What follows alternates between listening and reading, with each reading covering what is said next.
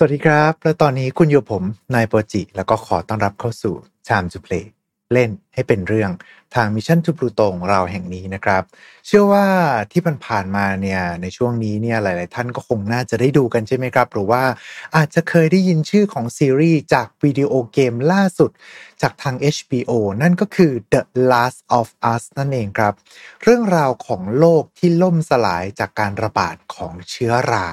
โจเอลหรือว่าใน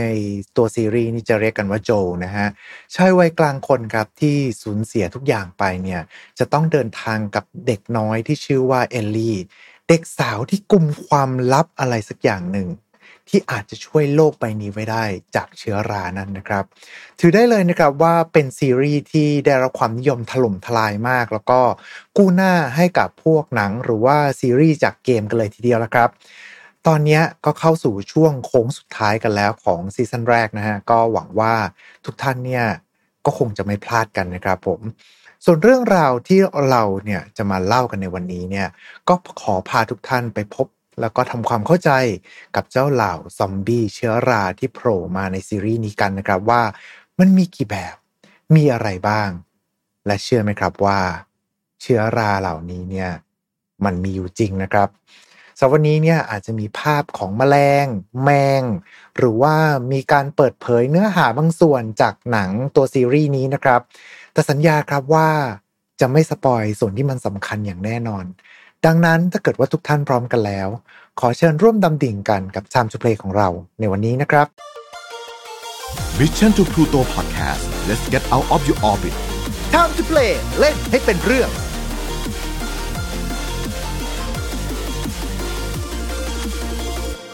มาว่ากันด้วยซีรีส์ของตัวเกมกันก่อนเลยแล้วกันนะครับ ว่า The Last of Us เนี่ย จริง ๆ แล้วเนี่ย มาจากวิดีโอเกมชื่อเดียวกันเลยครับ ที่ดังเป็นพลุแตกตั้งแต่ปีคศ 2013 หรือว่าเมื่อ 10 ปีนู่นเลยละครับ เป็นเกมที่ลงบนเครื่อง PlayStation 3 นะครับ ก่อนที่จะนำมาสร้างใหม่ลงบนเครื่องต่างๆ แล้วก็ล่าสุดครับมีการยกเครื่องให้กับตัวเกม เพื่อมาเล่นกันบน PC แล้วก็เครื่อง PlayStation 5 ในยุคปัจจุบันด้วยครับ โดยตัวเกมเนี่ยเขาบอกกันเลยนะครับว่ามันคือการยกระดับประสบการณ์ ให้ใกล้เคียงกับหนังมากที่สุด โดยฉาก action แล้วก็ฉากที่มันบีบคั้นหัวใจครับทำให้เกมเกมนี้เนี่ยเข้าไปอยู่ในหัวใจของเกมเมอร์จำนวนมากรวมไปถึงผมเองนี่ก็ซื้อทั้งภาคหนึ่งแล้วก็ภาค 2 เนี่ย มาเล่นด้วยเช่นเดียวกันครับ ด้วยความที่เป็นเกมแนวซอมบี้ อันนี้เนี่ยอาจจะจัด ว่าเป็นเนื้อหาที่จับต้องได้ง่ายนะครับ ใครก็สามารถที่จะเข้าถึงได้ง่ายด้วย แต่ว่าซอมบี้ใน The Last of Us เนี่ยออกจะแตกต่างจากซีรีส์อื่น ๆ หรือว่าเกมอื่น ๆ อยู่สักหน่อยนะครับ เพราะว่าปกติแล้วเนี่ยในเรื่องราวอื่นๆเนี่ยซอมบี้มักจะเกิดขึ้นจากเชื้อไวรัส หรือว่าปรสิตแต่ว่าซีรีส์นี้เนี่ยมันมาจากเชื้อราครับ และก็เชื้อราที่ว่านี้เนี่ยก็มีตัวตนอยู่บนโลกใบนี้จริง ๆ ด้วยนะฮะ โดยอ้างอิงจากผู้พัฒนาเกมนะครับว่าเขาได้ไอเดียเนี่ยจากเชื้อรากินสมอง มาจากเชื้อราที่มีอยู่จริงที่มีชื่อว่า Cordyceps ครับ ซึ่งเชื้อราเหล่านี้เนี่ยจะแพร่พันธุ์เข้าไปในตัวแมลง แล้วก็แมงทั้งหลายนะครับ โดยเชื้อราเนี่ยจะเข้าไปกัดกินแล้วก็แพร่พันธุ์จากภายในของเหยื่อผู้เคราะห์ร้าย แต่ว่า ภาวะที่สามารถควบคุมร่างกาย ให้ขยับได้ตามที่เชื้อราต้องการ แล้วก็กลายมาเป็นซอมบี้เนี่ยส่วนใหญ่เนี่ยเชื้อราประเภทนี้จะพบเจอแค่ในมดเท่านั้นครับ โดยในวันแรกๆเนี่ยมดเนี่ยหลังจากที่ติดเชื้อราคอดิเซปแล้วเนี่ยอาจจะเกิดอาการแปลกๆครับ เริ่มที่จะควบคุมตัวเองได้ลำบากรวมไปถึงหนวดของมันด้วย ซึ่งหนวดเนี่ยเป็นวิธีหลักในการสื่อสารของมดนะครับ จนกระทั่งมดตัวอื่นๆในรังก็อาจจะเริ่มที่จะสังเกตเห็นถึงความผิดปกติครับ แล้วก็รู้ได้ทันทีว่า สหายมดผู้นี้มันดูแปลกๆนะ คงจะเป็นเหยื่อของเชื้อราคอดิเซปไปซะแล้ว แล้วก็จะคาบไปปล่อยให้ไกลรังที่สุดนะครับ เหยื่อมดพวกเคราะห์ร้ายเนี่ยก็จะค่อยๆเคลื่อนที่แบบสะเปะสะปะครับ ก่อนที่จะมุ่งหน้าไปยังจุดที่สปอร์เนี่ยสามารถเติบโตได้ดีที่สุด ซึ่งมักจะเป็นพื้นที่โล่ง แล้วก็มีแสงแดดส่องนั่นเองครับ จากงานวิจัยของนักวิทยาศาสตร์ครับ ตั้งข้อสมมติฐานเอาไว้นะฮะว่า เจ้าเชื้อรา Cordyceps เนี่ย มันจะกัดกินเนื้อเยื่อของเหยื่อจากภายใน แล้วก็แผ่ขยายออกมาเป็นโครงข่ายเพื่อควบคุมในการเคลื่อนไหวของมดตัวนั้นครับ แต่ยังคงเว้นไว้ซึ่งระบบของสมองทั้งระบบเลย จากนั้นเนี่ยก็จะทำการควบคุมร่างกายของมดไปยังพื้นที่ที่เชื้อราคอดิเซปสามารถเจริญเติบโตได้ดี ก่อนที่จะค่อยๆงอกออกมาจากหัวของเหยื่อ แล้วก็แพร่พันธุ์ต่อไป โดยขั้นตอนทั้งหมดนี้เนี่ยจะกินเวลาอยู่ประมาณ 3 อาทิตย์นะครับ ซึ่งตามทฤษฎีที่ว่ามานี้เนี่ยแปลว่าเจ้ามดที่โดนควบคุมร่างกาย เพื่อไปยังจุดที่เชื้อราต้องการ มันเป็นไปได้นะครับว่า มดตัวนั้นเนี่ยรับรู้เหตุการณ์ทั้งหมด แต่ตัวมันเองเนี่ยไม่สามารถที่จะทำอะไรได้เลย ได้แต่ปล่อยให้กับเชื้อราเนี่ยควบคุมร่างกาย แล้วก็รอเวลาที่จะงอกออกจากหัวของมันเท่านั้น ซึ่งนี่ก็จะเป็นเหตุการณ์ปกติที่เกิดขึ้นในธรรมชาติละครับ และในประเทศเขตร้อนชื้นอย่างบ้านเราเนี่ยก็มีเชื้อราคอดิเซปอาศัยแล้วก็แพร่พันธุ์อยู่ด้วยเช่นเดียวกัน แต่ว่านี้อาจจะอยู่ในป่านะครับ ไม่ได้มาในเมืองแน่นอน กลับมาที่ The Last of Us นะครับ เชื้อราที่กลายพันธุ์จากภาวะโรคร้อน จนสามารถที่จะเติบโตแล้วก็แพร่พันธุ์ในมนุษย์ได้ ถ้าเกิดว่าอ้างอิงจากในเกมนะครับ มันจะเป็นการแพร่เชื้อผ่านทางสปอร์ในอากาศ แล้วก็ผ่านสารคัดหลั่งต่างๆ ที่มาจากผู้ติดเชื้อ แต่ถ้าเกิดว่าในซีรีส์จะเปลี่ยนมาเป็นเริ่มติดเชื้อทางอาหารแทน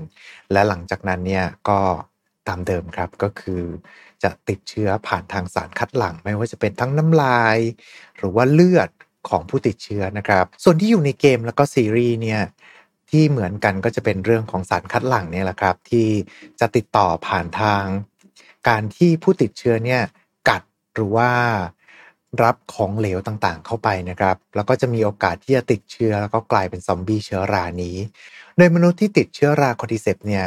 ก็จะแบ่งออกมาเป็นระดับต่างๆนะครับ ซึ่งทั้งในซีรีส์แล้วก็ในเกมเนี่ยก็จะใช้ มีความใกล้เคียงกันมาก ๆนะครับ โดยในระดับแรกนะครับจะถูกเรียกว่า runner ครับ ใช้เวลาประมาณ 2-3 วันหลังจากที่ติดเชื้อเข้านะครับ หรือว่าอาจจะไวกว่านั้นถ้าเกิดว่า โดนกัดในบริเวณที่มันใกล้กับสมองมากขึ้น โดยคนคนนั้นเนี่ยที่เป็นผู้ติดเชื้อเนี่ยก็จะเริ่มมีของเหลวไหลออกจากตามจุดต่างๆ ของร่างกาย แล้วก็ไม่สามารถควบคุมตัวเองได้ครับ จะเข้าสู่ภาวะแรกที่สปอร์เชื้อราเนี่ยเริ่มเข้าควบคุม แล้วก็ตามชื่อนะครับกับ runner ที่แปลว่านักวิ่งเลยล่ะครับ ในภาวะนี้เนี่ยมนุษย์คนนั้นเนี่ยจะสามารถวิ่งได้อย่างรวดเร็ว ถึงแม้ว่าจะไม่ได้มีพลังเหนือมนุษย์อะไรก็ตามนะครับ เป็นแค่มนุษย์ปกติเนี่ยแหละ แต่ด้วยความอึดต่อการโจมตีด้วยอาวุธต่างๆ และก็มักจะอยู่กันเป็นฝูงด้วยนะครับ การกัดเพียงแค่ครั้งเดียวเนี่ยก็สามารถทำให้ติดเชื้อได้ แล้วก็สามารถที่จะเสริมทัพให้กับเจ้าพวก กองทัพเชื้อราซอมบี้นี้ได้ทำให้ภาวะแรกนี้นี่ก็ถือว่าเป็นภัยกับมนุษย์แล้วละครับ ภาวะที่ 2 ครับ ระดับนี้เนี่ยจะถูกเรียกว่าสตอกเกอร์ครับโดยจะเป็นภาวะของผู้ติดเชื้อที่ติดมาราวๆ 2 อาทิตย์ไปจนถึง 1 ปีนะครับ เชื้อราที่อยู่ภายในเนี่ยก็จะเริ่มงอกออกมาจากร่างกายของเหยื่อครับ ผ่านทางเบ้าตาบ้าง หรือว่าผ่านทางจุดต่างๆ บ้างนะครับ ในช่วงนี้ครับจะเปลี่ยนจากซอมบี้นักวิ่งเนี่ยให้กลายมาเป็นผู้แฝงกายแล้วก็คอยหลบซ่อน แล้วก็โจมตีเหยื่อจากเงามืดแทน ตามชื่อสตอกเกอร์เลยนะครับหรือว่าบางครั้งเนี่ยก็อาจจะสร้างโครงข่ายของเชื้อราติดเข้ากับผนัง แล้วก็รอให้ใครสักคนหนึ่งเนี่ย หลงเข้ามาใกล้ ก่อนที่จะพุ่งกระโจนเข้าโจมตี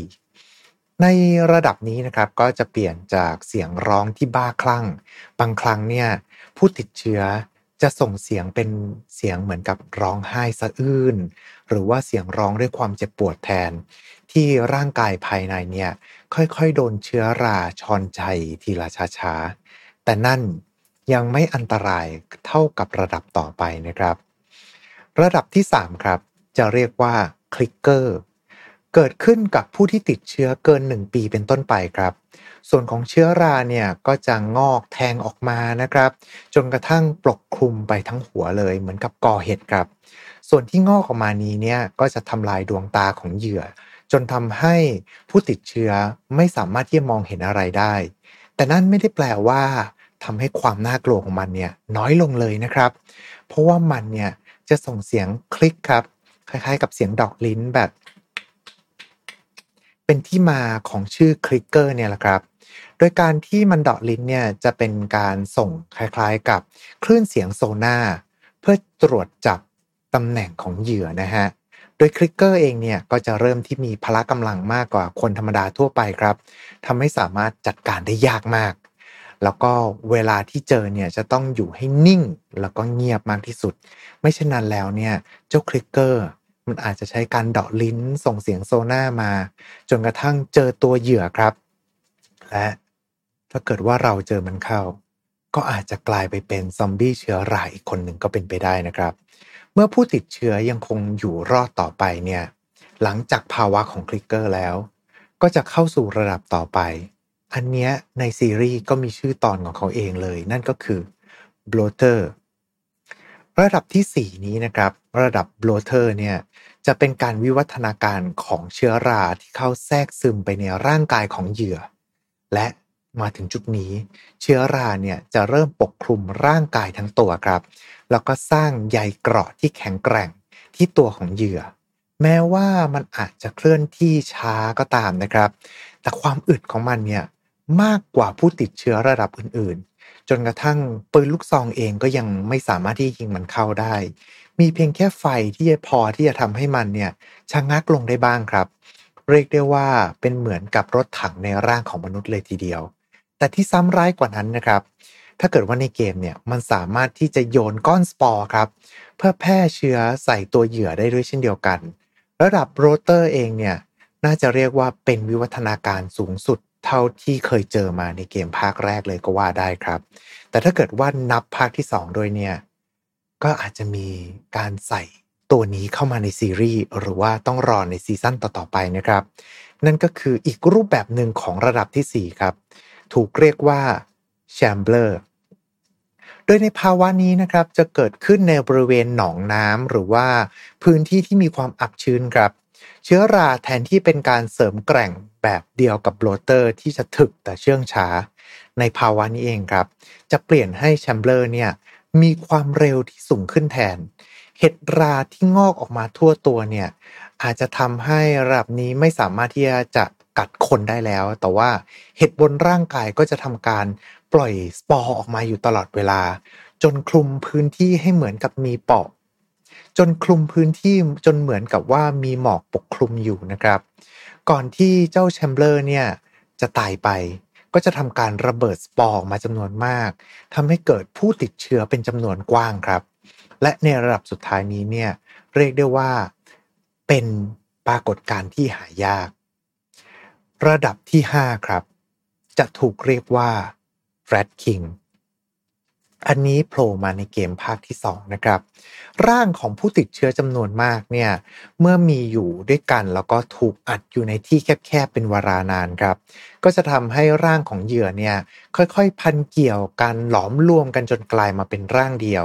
เหมือนกับชื่อ Rat King นั่นเองครับ ซึ่ง Rat King เนี่ย จริง ๆ แล้วเป็นปรากฏการณ์ทางธรรมชาติที่หนูจำนวนมาก เมื่ออยู่ในบริเวณเดียวกัน แล้วถ้าเกิดมันตกใจเนี่ยหางของมันเนี่ยอาจจะพันเกี่ยวกันไป จนกระทั่งหลอมรวมกันกลายมาเป็นก้อนเดียว แล้วก็ถูกเรียกว่า rat king นั่นแหละครับ